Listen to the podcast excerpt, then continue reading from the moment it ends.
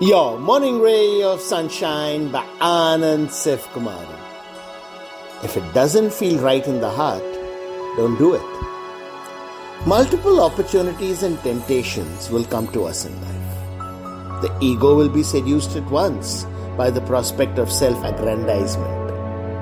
The mind will offer a zillion reasons why grabbing what is being offered makes sense. But if we feel a discomfort in our heart, no matter how enticing the offer is, don't take it. The heart is the only reliable moral compass we have. It is also the only gauge we have for what our truest selves are fine with or not.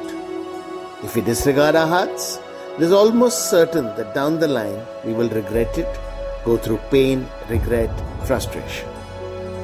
Quite often, things are sent to us merely as a test to see if we have learned our lessons or if we need to be knocked down once again to reiterate the teaching. Let's save ourselves the pain and just listen to our hearts. Sunshine in your day